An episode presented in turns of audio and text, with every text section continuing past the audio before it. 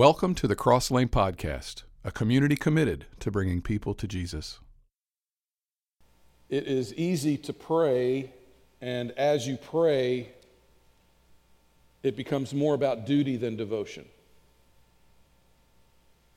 It's easy to pray, and it can become more about the prayer list than it is about a prayer life. It's easy to have that happen. I, I, I want a prayer life. I want a devotional life. I, I don't want it to just be duty. I don't want it to be something that I'm checking off a box in the morning, like, yeah, I did my, my quiet time.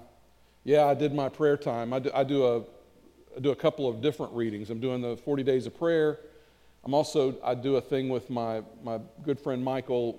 We do a thing by distance together where we read together and we comment and talk back and forth about what we've read, and we pray for each other and pray for you. And, um, and there's a, you know, there's a thing that comes up on my phone now that says, hey, you've done that so many days in a row. Don't miss today. I don't want to do it just to satisfy my phone, right? I don't want to do it just to have a, a, a box checked somewhere where it's a duty or where it's just a prayer list. I don't want that. I want it to be deeper than that. I want it to be more than that. And it's easy to slip into a thing where it just becomes duty. And I have a feeling that some people probably have walked in here this morning, and if I were to ask you to describe your prayer life, you'd say, Well, Brett, it's probably more leaning to the, to the prayer list and to the duty side than it is to the prayerful devotional side. And, and I'm not banging on you for that. I'm just saying it's easy for life to kind of suck you into that. And I'm here this morning to try and shake you to wake you and to get you to say, hey, that can't be. I don't, I'm, my prayer life has become something I don't want it to be, and that's got to change. Uh, so far in this series, we've talked about two other kinds of, of prayers. We talked about the tabernacle prayer. There were seven different stations in the tabernacle prayer. You know, you come into the outer court, it's about thanksgiving. You come to that, that uh, brazen altar, and it's about Jesus on the cross. And we, you know, we're, t- we're thinking about as we come to each one of those stations, kind of praying through what all those things mean. And you come to the laver where you wash, and it's about offering yourself to God. You come to the, the candlestick, and it's about the presence and the Holy Spirit of God. And you, you, you, know, you, you pray for the Holy Spirit to empower your life and work through you. And then you go to the other side, it's about the table of showbread where you, you want the Word of God in your life, and you spend time with the Word of God. And then you come up to the altar of incense this place where this aroma, uh, this incense is coming off of it, and it calls to mind that our worship is a, an offering to God. And one of the things I encourage you to do in your prayer life is just have this time where you're, you're worshiping, where you just, it's all about giving to God. And then you come to the Ark of the Covenant, and that's about intercessory prayer. It's about praying for the people around you and, and their needs and what's going on. And if you've got stuff that you need to talk about with God, you talk about that with him. Those seven stations in the tabernacle prayer. I hope I've heard back from some of you that you've just you kind of latched onto that. It's helped you. And I said last week, and I mean this, it has revolutionized the way I pray. When you've been a Christian as long as I have, and you've been in ministry as long as I have, it takes a lot to revolutionize something in your life because I see it, I've seen it all, I've kind of done it all. It's you know like I've been there, done that, bought the T-shirt. Um, but when I discovered this tabernacle prayer thing, I was like, wow, that's, that's going to help me. Now that's going to help me. And then last week we talked about the, the prayer of Jabez. And, and Jabez basically prayed for four things in his life he prayed for blessing, he prayed for influence, he prayed for presence, and he prayed for protection. And all four of those things are really, really important when you pray. You need all of those things in your life. And we said last week, you don't want those things for you, you want those things because you're wanting to do a big thing for God. God, bless me so that when you bless me, I can turn around and do something for somebody else. This isn't about me. Um, you know, that one of the best selling Christian books of all time was Rick Warren's Purpose Driven Life. And, and in that book, the very first line is, It's not about you. One of the best selling books of all time. That's how it starts. It's not about you.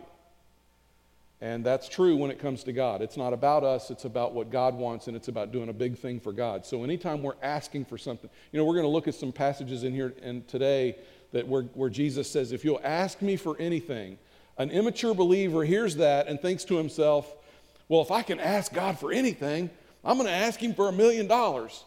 Yeah, for you. And guess what? God's not going to answer that, right? Because it's for you.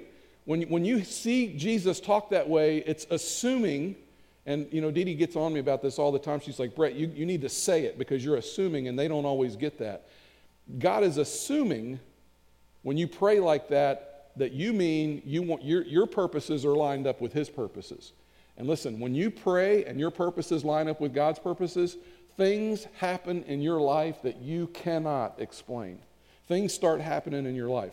The problem is, too often, they're not aligned. We're praying one thing and God's way over here, and it's not aligned. And so that's kind of what we're talking about today. So those are the two prayers that we've looked at so far. And, and you know, I think it's been instructive and I think it's been helpful. And just based on your feedback, I think it's been helpful and instructive. I've had some really good conversations with you, and I, I appreciate that. It's nice to know when you teach somebody something, they leave and they go, wow, that, that's, that helps me. you know, that, that's really cool. I like that. So today, I want us to look at a prayer from the New Testament church. Throughout the, the times that the church came together in the New Testament, they prayed, and you can kind of see some patterns in those prayers. Um, let's, let's you know, begin today with the theme verse for this series. It comes out of Ephesians chapter 6. It says this it says, Pray in the Spirit in every situation. I want to know how to pray in every situation. Use every kind of prayer and request there is. Now, I don't know about you, but I want to know how to do that. I want to know how to pray in every situation. I want to know how to use every kind of prayer there is. I, I want to know, I want to be a good prayer. Um, it's interesting that, uh, that out of all the things that the disciples saw Jesus do, and all the things that they heard him teach, you know, they saw healings, they saw miracles, they saw Jesus feed more than 5,000 people at one time. at different times, they heard Jesus speak. They heard all kinds of great teachings come out of Jesus' mouth. But there was one question that they had for Jesus, and that question was Jesus, would you teach us how to pray? We, have seen you do a lot of things. They didn't ask him, hey, show us how you did that 5,000 people thing. Show us how you did the five loaves and two fishes thing. We want to learn how to do that. Show us how you turn water into wine. It's not what they asked.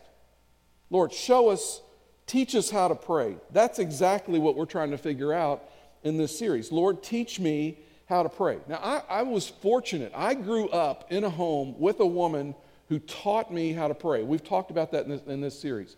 I, I grew up in the home of a woman of God who who taught me to pray at a really young age, who didn't send me to church. She took me to church. She was there with me. I sat on the second row. We listened to my pastor every week. I watched my mother take notes. You know, I, I can still quote things. There are things that I heard my pastor say when I was 14, 15, 8, 10, that I heard him say that I still remember, that I've quoted to you. Certain things that I say to you, I got from L.D. Campbell because he taught me how to do that. And so I grew up very fortunate, very lucky in my life to have had someone who was willing to teach me how to pray. And, you know, I gave my life to God when I was 10 years old, but I, I was praying way before that. I've been praying for probably about 95 to 99% of my life. I've been praying. So I'm lucky. I had somebody show me, I had somebody infused that into me, somebody that, that installed in me this, this value of prayer. Brett, don't forsake your prayer life. You are never more, my mom, you, you never see further than when you are standing on your knees. You are never a more powerful man, Brett, than when you are standing on your knees and you're praying. Those are the things that my mom has said to me. So I, I'm lucky. I'm one of the lucky ones. But there's some people that haven't been around prayer that much. There's some people, and you might be one of them. You may have walked in here this morning, and, you're, and you know, it's like, you know, some people I think when they just walk into a church, it's like, man, this just makes me uncomfortable. You know, like this is just weird. I'm not used to this. And, and you think if somebody were to call on you to pray, it would wig you out. Like you would just freak if somebody said, hey, would you pray for us? Um, no, Pastor because you feel like you're not good enough, or you feel like you don't do it the right way, or you don't know how, or you, you don't know how to line the words up. You, you think that, that maybe somebody else is more valuable to God than you, that He would listen to them more than He would listen to you. Because you've heard them pray, and the way they line up their words, and it's just so elegant and beautiful, and you're like, oh boy, I mean, I, I don't even pray that much, but if I did, it wouldn't sound like that. I'm just here to tell you that's not true. You're valuable to God. You're really, really valuable to God. God is nuts about you. He wants a relationship with you, He wants you to talk to Him. But it could be that you've been around somebody and they prayed so eloquently and so elegant that it just seemed like they used all the right words and they were so spiritual, and you thought to yourself, well, that's never going to be me. And I don't know that God's ever going to hear me, and I'm never going to be able to do that, so I'm probably not ever going to be able to get close to God. Not true. I want to show you a verse. This comes from James, fifth chapter. Confess your trespasses to one another and pray for one another that you may be healed. The effective, fervent prayer of a righteous man avails much. Now, it's easy to read that and come away with one of two thoughts. The first thought you might have, on the one hand, you would think to yourself, well, then my prayers are probably not, not ever, I'm never going to, you know, my prayers are not going to be very powerful because I'm not a very righteous man and I'm not very, you know, I'm just never going to have effective, fervent prayers. That's just not me. Brett, that doesn't describe me. I, I you know, I'm just, my prayer life's probably not going to ever be very good. That's one way that you could read that, and that's one way that it could make you feel. Or you could read that and think to yourself, wait a minute, you mean to tell me there's a way that I could pray that would make my prayers effective and fervent? Well, show me how to sign me up for that. I, I want that. I want powerful prayers. I want to move beyond a prayer list. I want to move beyond the duty. I want to get to something that's more like a prayer life that is devotional. Here's what I want you to know you are a candidate for that. Okay? That's not off limits to you, that's not something that's out of reach for you.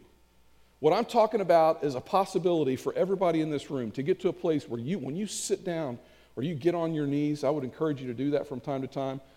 Whatever your posture is, that when you get ready to say something to God, that you feel very confident that God hears your prayers and that you can be someone whose prayers are effective and fervent and avail much. God wants you to communicate with Him. He wants to answer you. He wants to show Himself strong to you through your prayers. I think all of us want to pray effective, fervent prayers, don't we? I mean, I do.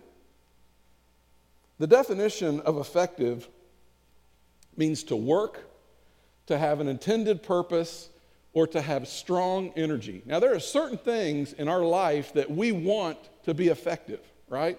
Like, I want my car to be effective. When I get in my car and I get ready to start my car, I want it to start. I don't want any messing around. I don't want to be sitting in a cold car and it's like, rear, rear, rear, roll, roll. I don't want that. I want an effective car. I want that thing to fire up. I want it to be faithful. I want it to be dependable. I want that's what I want. I want my refrigerator to be dependable and effective. When I get in there, I don't want hot milk, right? That's gross. I don't want my meat to spoil. I want, I want things that are supposed to be kept cold, I want those things to be kept cold. I want my, my refrigerator to, to be effective and fervent. I want it to be, to be good. I want my ATM card to have some strong energy around it, right? Strong energy. Like, Lord, if you could make it have more money in there than I've even got, that'd be great. It's not going to happen, but we, we can dream. But when we pull up to an ATM and we put that card in there, we want it to work, right? Because usually if you're taking money out of the ATM, you need the money. And you slide that in, and it's like, okay, strong energy now. Give me some strong, come on. I want it to work. I, I, don't want the opposite. I don't want unreliable. I don't want it to be something where, where things have no energy in my life. I want them to be effective. James said there is an effective, fervent prayer that you and I can pray that will avail much and will cause wonderful things to happen in our life. Lord, help me to pray those kind of prayers. Teach me to pray so that I can pray faithful, effective, fervent prayers. When you look in the book of Acts, you see people praying and you see things happening. You see God showing up in the book of Acts. I want us to look at a, a, prayer today from Acts chapter 12. If you have your Bible, I would encourage you to open it to, to Acts chapter 12. I know some, sometimes in these sermons I jump all over the place, but I'm to we're going to camp a little bit in Acts chapter 12. I'd like it if you have your Bible turn there. And I think this is going to be an instructive prayer time for us, okay? I think you're going to learn some things from what you see here. Acts chapter 12, verse 1. It was about this time that King Herod arrested some people, some who belonged to the church, intending to persecute them. Okay, so he means them harm. The church is growing, God's using it, people are getting saved all kinds of people all across the city are coming to Jesus. It's, I mean, there's a movement, and the church is being persecuted because of this. There are people that aren't happy. Uh, some Jewish people aren't happy. Uh, some, especially some Jewish leaders aren't happy about what's taking place. And the establishment wants to shut it down. the establishment wants to do something about this movement that is gathering. Verse 2 He had James, the brother of John, put to death with the sword. When he saw that this met with the approval among the Jews, he proceeded to seize Peter also. So now Herod has put out a hit on Peter. He has every intention of taking.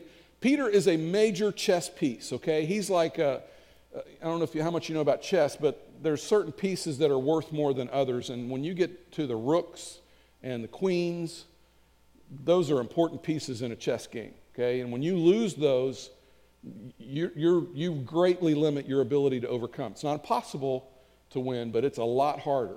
And, you know, Herod's thinking if I can get Peter off the board, then this gets way easier. So they're going to go after Peter.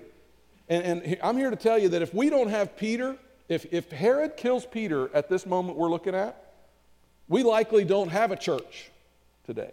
We likely don't have Christianity. That's how important, that's how pivotal Peter was to God's plan. Now, I, I, say that, I know better. God would have gotten it, gotten it to us somehow. But I'm just trying to make the point that Peter was really, really important. And, and Herod knows this, and Herod's going to come after him. And so there's a hit that's been put out on Peter. You read the, ver- the second part of verse 3. This happened during the festival of unleavened bread. And then verse 4 after arresting him, so they did, they go get Peter, take him off the street. He put him in prison, handing him over to be guarded by four squads of four soldiers each. So there are 16 guys. that's, that's what they thought of Peter. We're going to guard him with 16 dudes, okay? All around Peter. I mean, this guy's not getting away. Herod intended to bring him out for public trial after the Passover, and what you're not told there is he really wants to kill him. And, and Peter probably knows this.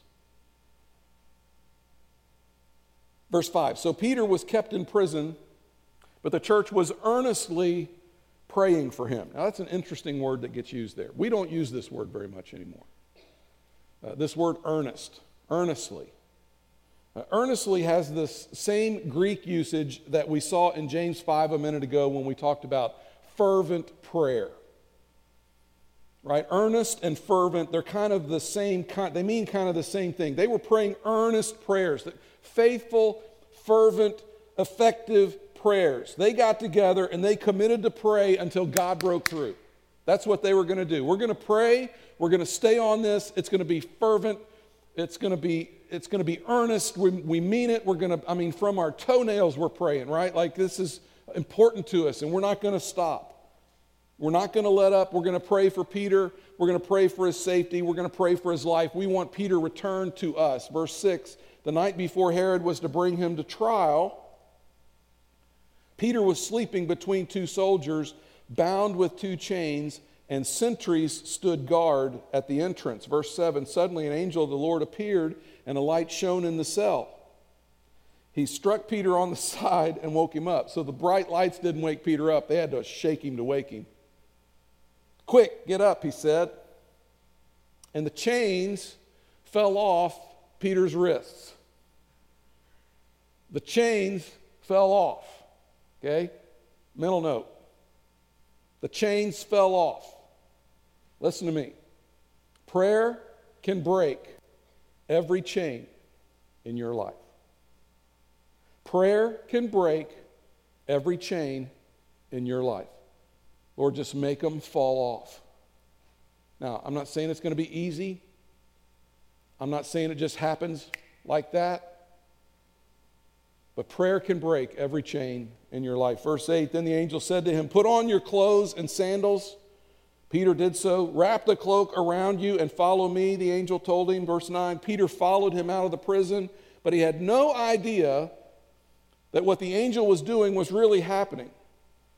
He thought he was seeing a vision, like he thinks this is a dream or something.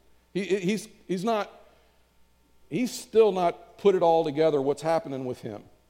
Verse 10 They passed the first and second guards and came to the iron gate leading to the city. And then I want you to look what it says it opened for them by itself. Right. Come on. You know somebody's opening that gate. It's not just doing it by itself. And they went through it.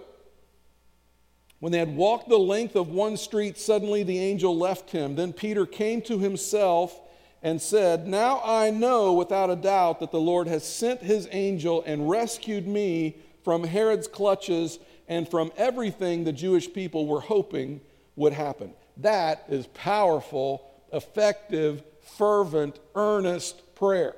Verse 12. When this had dawned on him, he went to the house of Mary, the mother of John, also called Mark, where many people had gathered and were praying.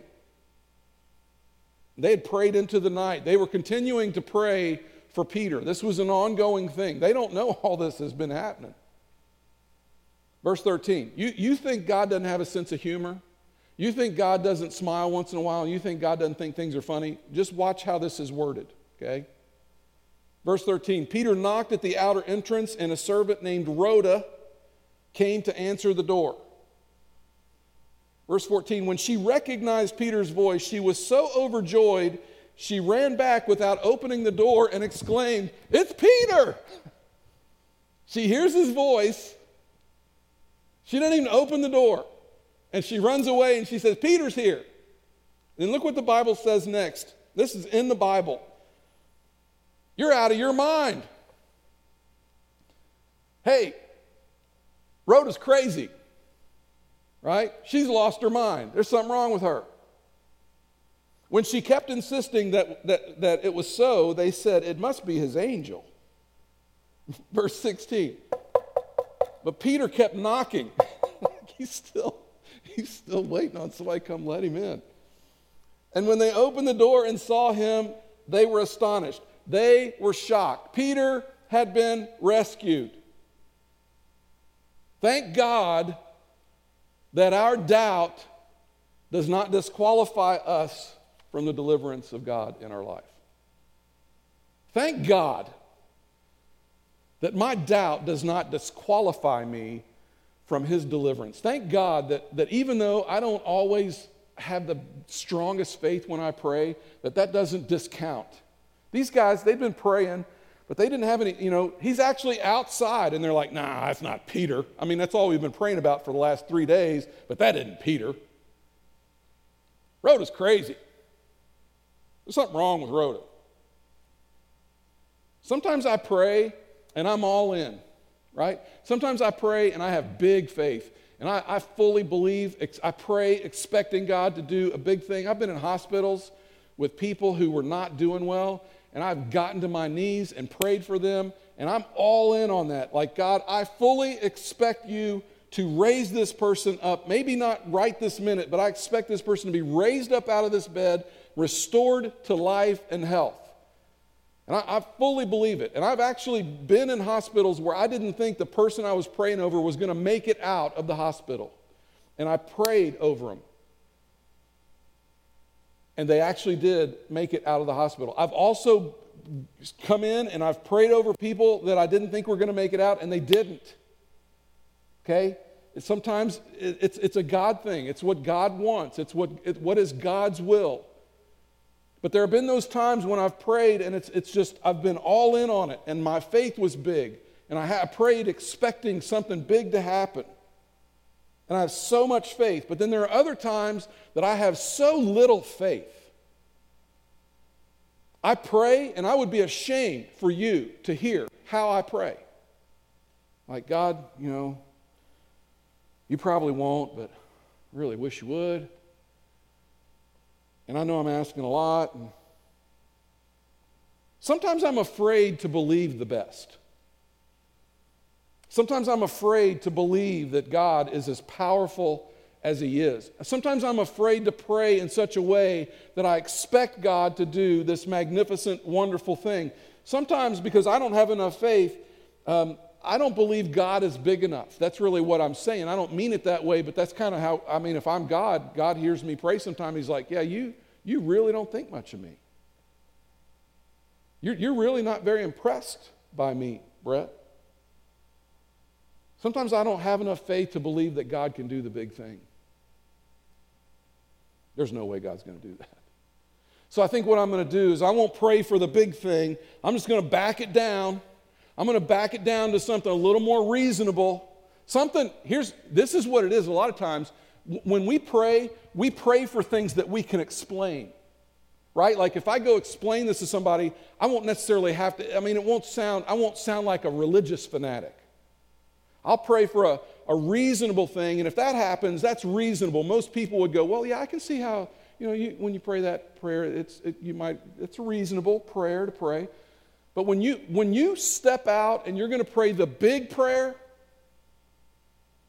because if God answers that and you go tell somebody, yeah, I prayed for that, they're going to go, right. Yeah, yeah, you did. Yeah, you did. Yeah, you prayed for that and God came through. Yeah, woo. I think it scares us. I think we're afraid sometimes to just really ask God for a big thing, expect Him to do a big thing, and then go tell people that God did a big thing.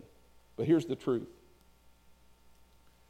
God wants to over bless us. He does. I would hate to think about the things that you wished would have happened in your life that you didn't have enough faith to really ask Him for, so you stopped short. I don't know about you, but as a parent, there were times that I had gifts for my kids that I was kind of saving back for them. I mean, they were going to get it eventually. But if they'd asked me for it, I would have done it right away. Right? There have been times that when I remember one time specifically with Bennett, I was walking with him through the toy department. And he, you know, our kids kind of got the, they, they were like every other kid when we walked through the toy department. Oh, daddy, can I get the, can I get, can, can I get it? But our kids kind of knew that we were there on a mission to get certain things. And when we went to the toy department, they kind of knew I was babysitting. they kind of knew that's what I was doing. And they didn't really expect to walk out with anything.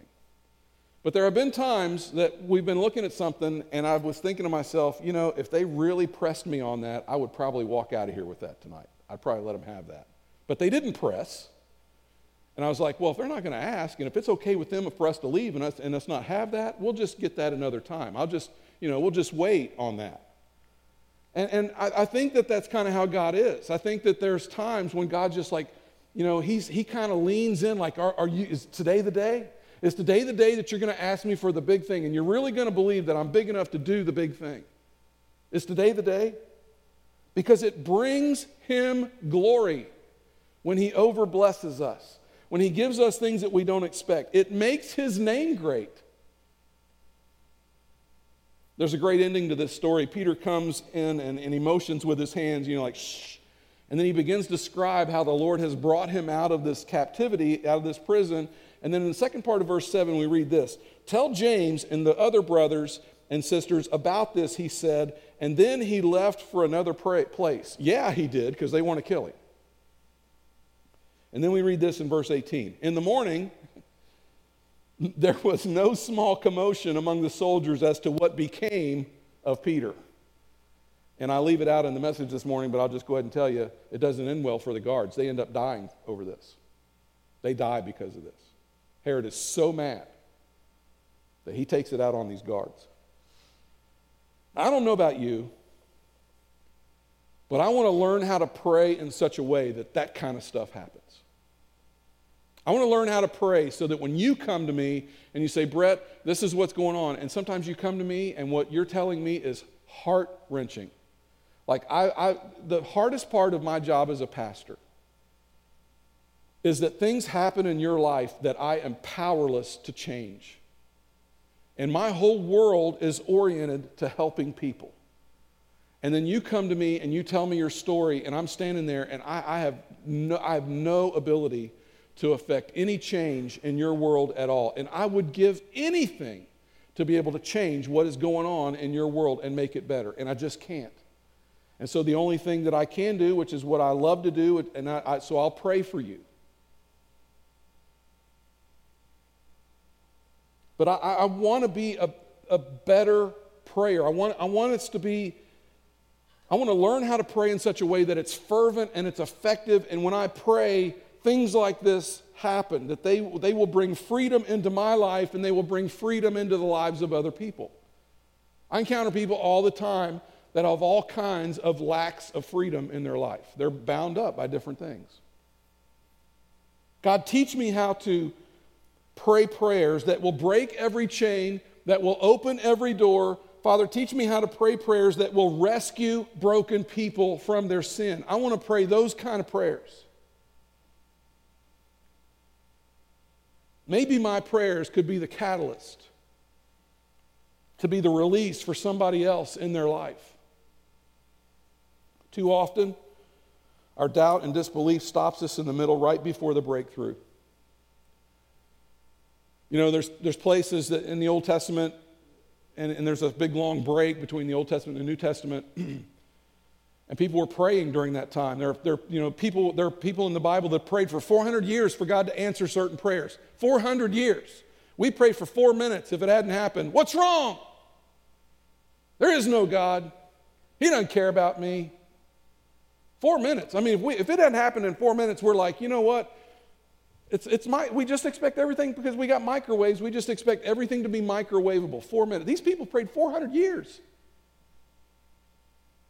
You say, Brad, I've been praying four years for this. Okay, that's not 400. Keep praying. Stay faithful.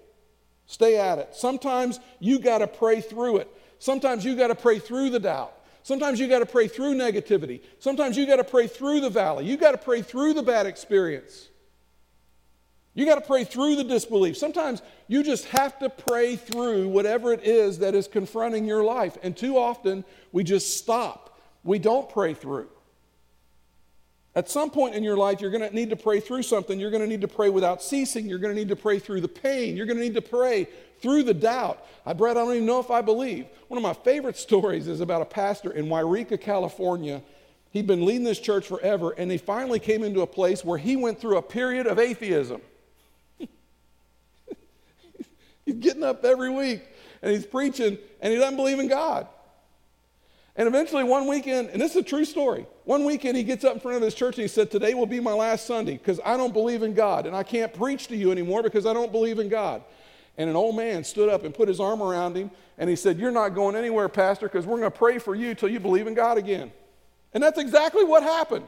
They, they stuck with that dude, right? I mean, that, I love that. I love they didn't give up. They prayed for him. They did they pressed through the doubt. They prayed through the doubt. We, we just, we give up way too easy. We can all pray effective, fervent prayers. Get, get your hand out. I want to give you, real quick, I'm going to give you five ingredients for effective, fervent prayer. The first one of those is pressure. You need pressure. That's an ingredient you need in your prayer life. Pressure prompting, pain. That's an ingredient you need. We, we learn how to pray effective, fervent prayers when there's pressure, when there's a pain. Psalm 18, verse 6 In my distress, I called out to the Lord. In the middle of my pain, in the middle of my stress, that's what got my attention. I cried to my God for help. From his temple, he heard my voice. My cry came before him into his ears. Listen to me. God hears your prayers, especially when you are feeling the pressure and you're feeling the pain. He hears the cries of his people, you and I, and there is pressure or problem in life. It just drives us to our knees. Let's just be honest. Nothing makes us pray like problems. Nothing gets our attention quicker than a problem, quicker than a pressure, quicker than a pain of some kind. Now, I'm not asking for problems. I don't, none of us wants problems. God, give me a problem today. No. No. Pressure causes me to look toward the Lord. It's just, I mean, that's just a fact in life. If my need will open up my prayer life, and if my need will drive me to my knees to, to have God become a more important, bigger part of my life, then so be it. That's a big prayer to pray. That's a, that's a pretty faithful prayer to pray. God, if that's what you got to do to get a hold of me, if that's what you got to do to mature me, if that's what you got to do to teach me how to pray and make my prayers effective and fervent, if it takes pain, then God, then so be it. Most of us, we're not signing up for that. I, oh, oh, oh Brett, I didn't, I didn't sign up for that. You want to be an effective, faithful, fervent prayer? It's what it takes sometimes pain. Could it be that the chaos that you're experiencing right now in school, in your marriage, at work, with your kids, you know, whatever things going on in your world, could it be that that chaos could be the very thing that becomes the catalyst to bring you into a place where you become the kind of prayer that you've always wanted to be? And if it is, thank God for the chaos. Second ingredient is passion. Passion. Passion will carry you a long way. Sometimes it is the very thing we need to add. I want you to listen to Hebrews as it describes Jesus. During the days of Jesus' life on earth, he offered up prayers and petitions with fervent cries and tears to the one who could save him from death.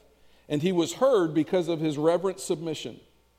Son though he was, he learned obedience from what he suffered and once made perfect, he became the source of eternal salvation for all who obey him. Lord, help me to pray with passion. Do you have passion? Do you come in here on Sunday morning with passion? Do you sing with passion?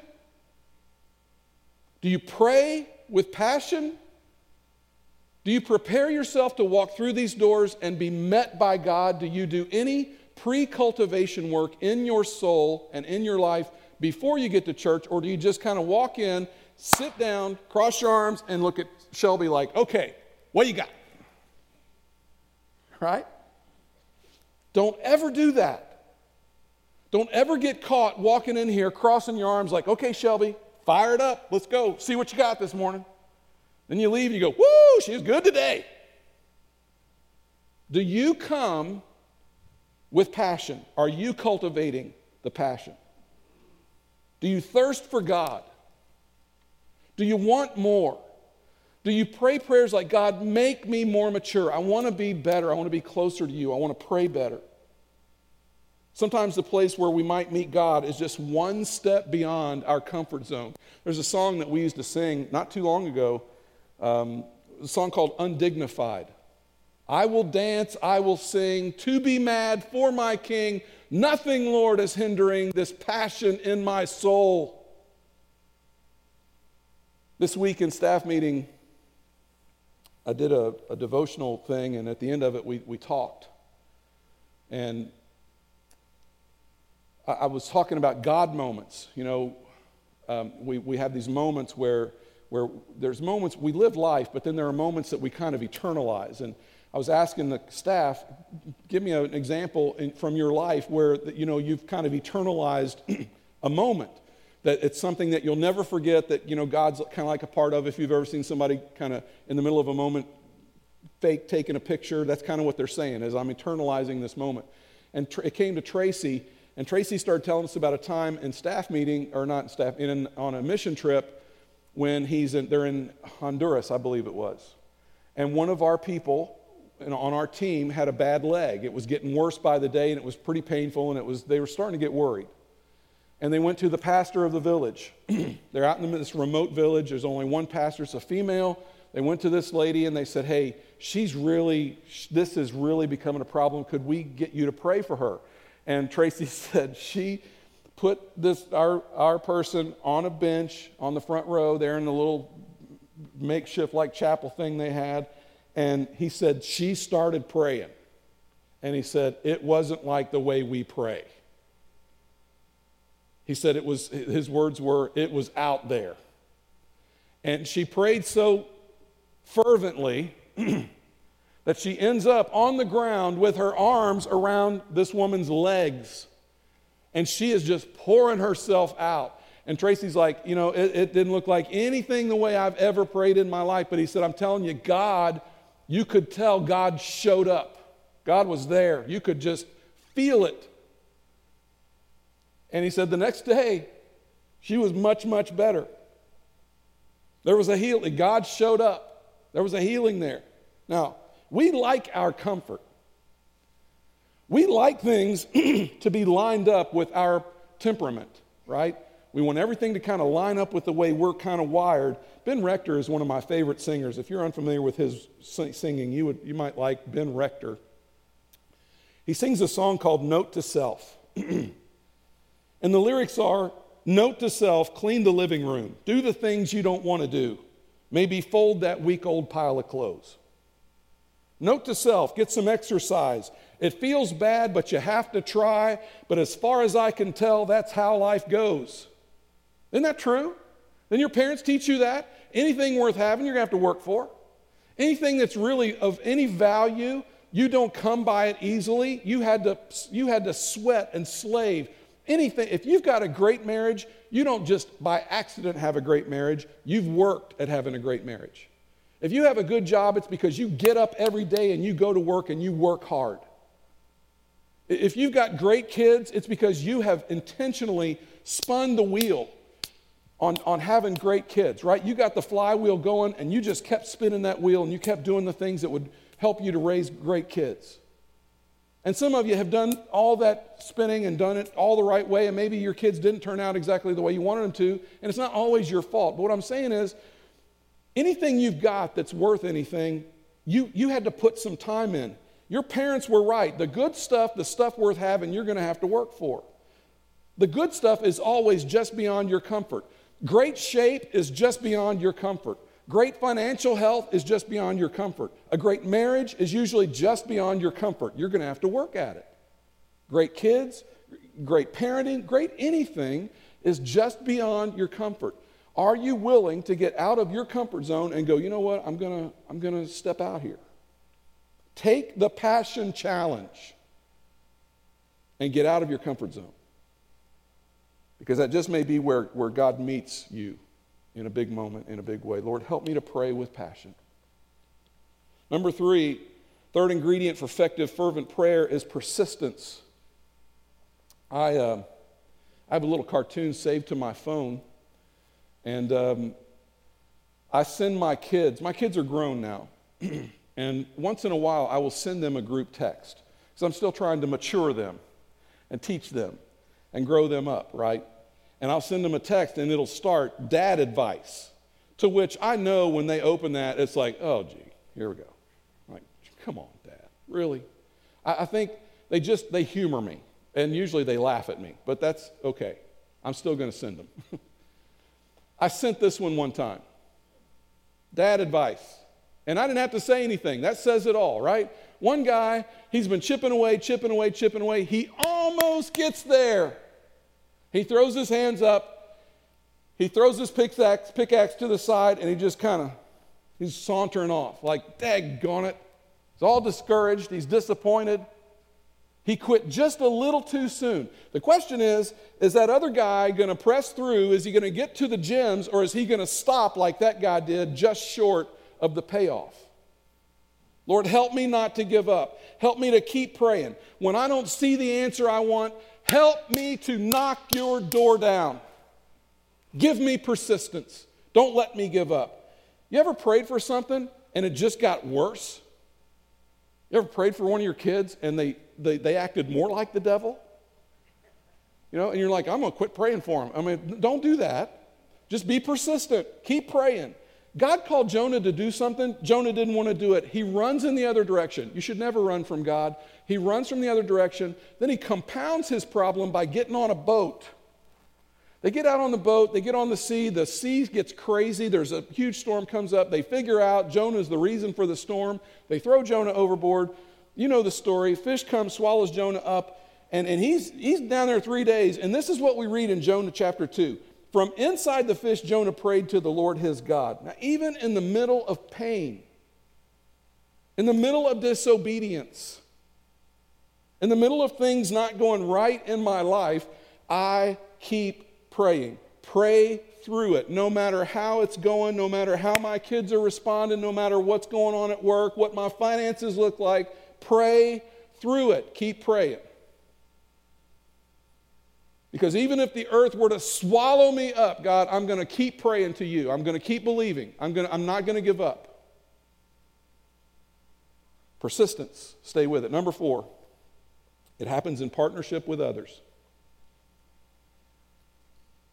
Matthew 18, again, truly I tell you that if two of you on earth agree about anything they ask for, it will be done for them by my Father in heaven. It's a powerful agreement, the power in agreement.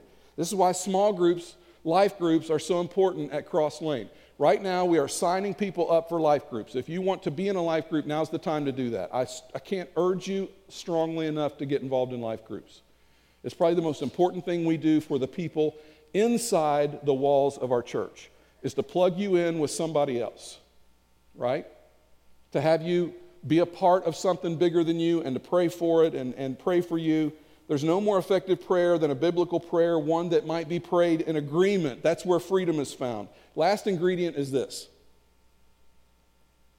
it's the most important ingredient. Effective, faithful, fervent prayer is focused on the person of Jesus Christ. In the name of Jesus, we pray. No other name on heaven or earth. Father, I pray this in the name of Jesus. I pray in the authority and in the power and in the name of Jesus. Jesus said, I will do whatever you ask in my name, so that the Father may be glorified in the Son. You may ask me for anything in my name, and I will do it. So we're not just praying in any old name. We're not praying in the name of Gandalf. We're not praying in the name of Obi Wan Kenobi or Superman or Batman. Not praying in the name of the Wizard of Oz. We're praying in the name that's different. We pray in the name of Jesus, for it is in the name of Jesus that I pray. People are healed, chains fall off, addictions dissipate, people come to Christ, relationships are reconciled. It's in the name of Jesus where people get rescued and saved. It's in the power of the name of Jesus where there is healing. Something in his name the name of Jesus is a beautiful name because it becomes whatever I need it to be. If I'm sick, it becomes healing. If I sin, it becomes forgiveness. If I'm in the dark, it becomes light. If I'm in prison, it opens the doors. There's something beautiful about the name of Jesus. There is no more powerful name in all the world. There is no rival. There is no equal. There is no rival. There is no equal. There is beauty in the name of Jesus.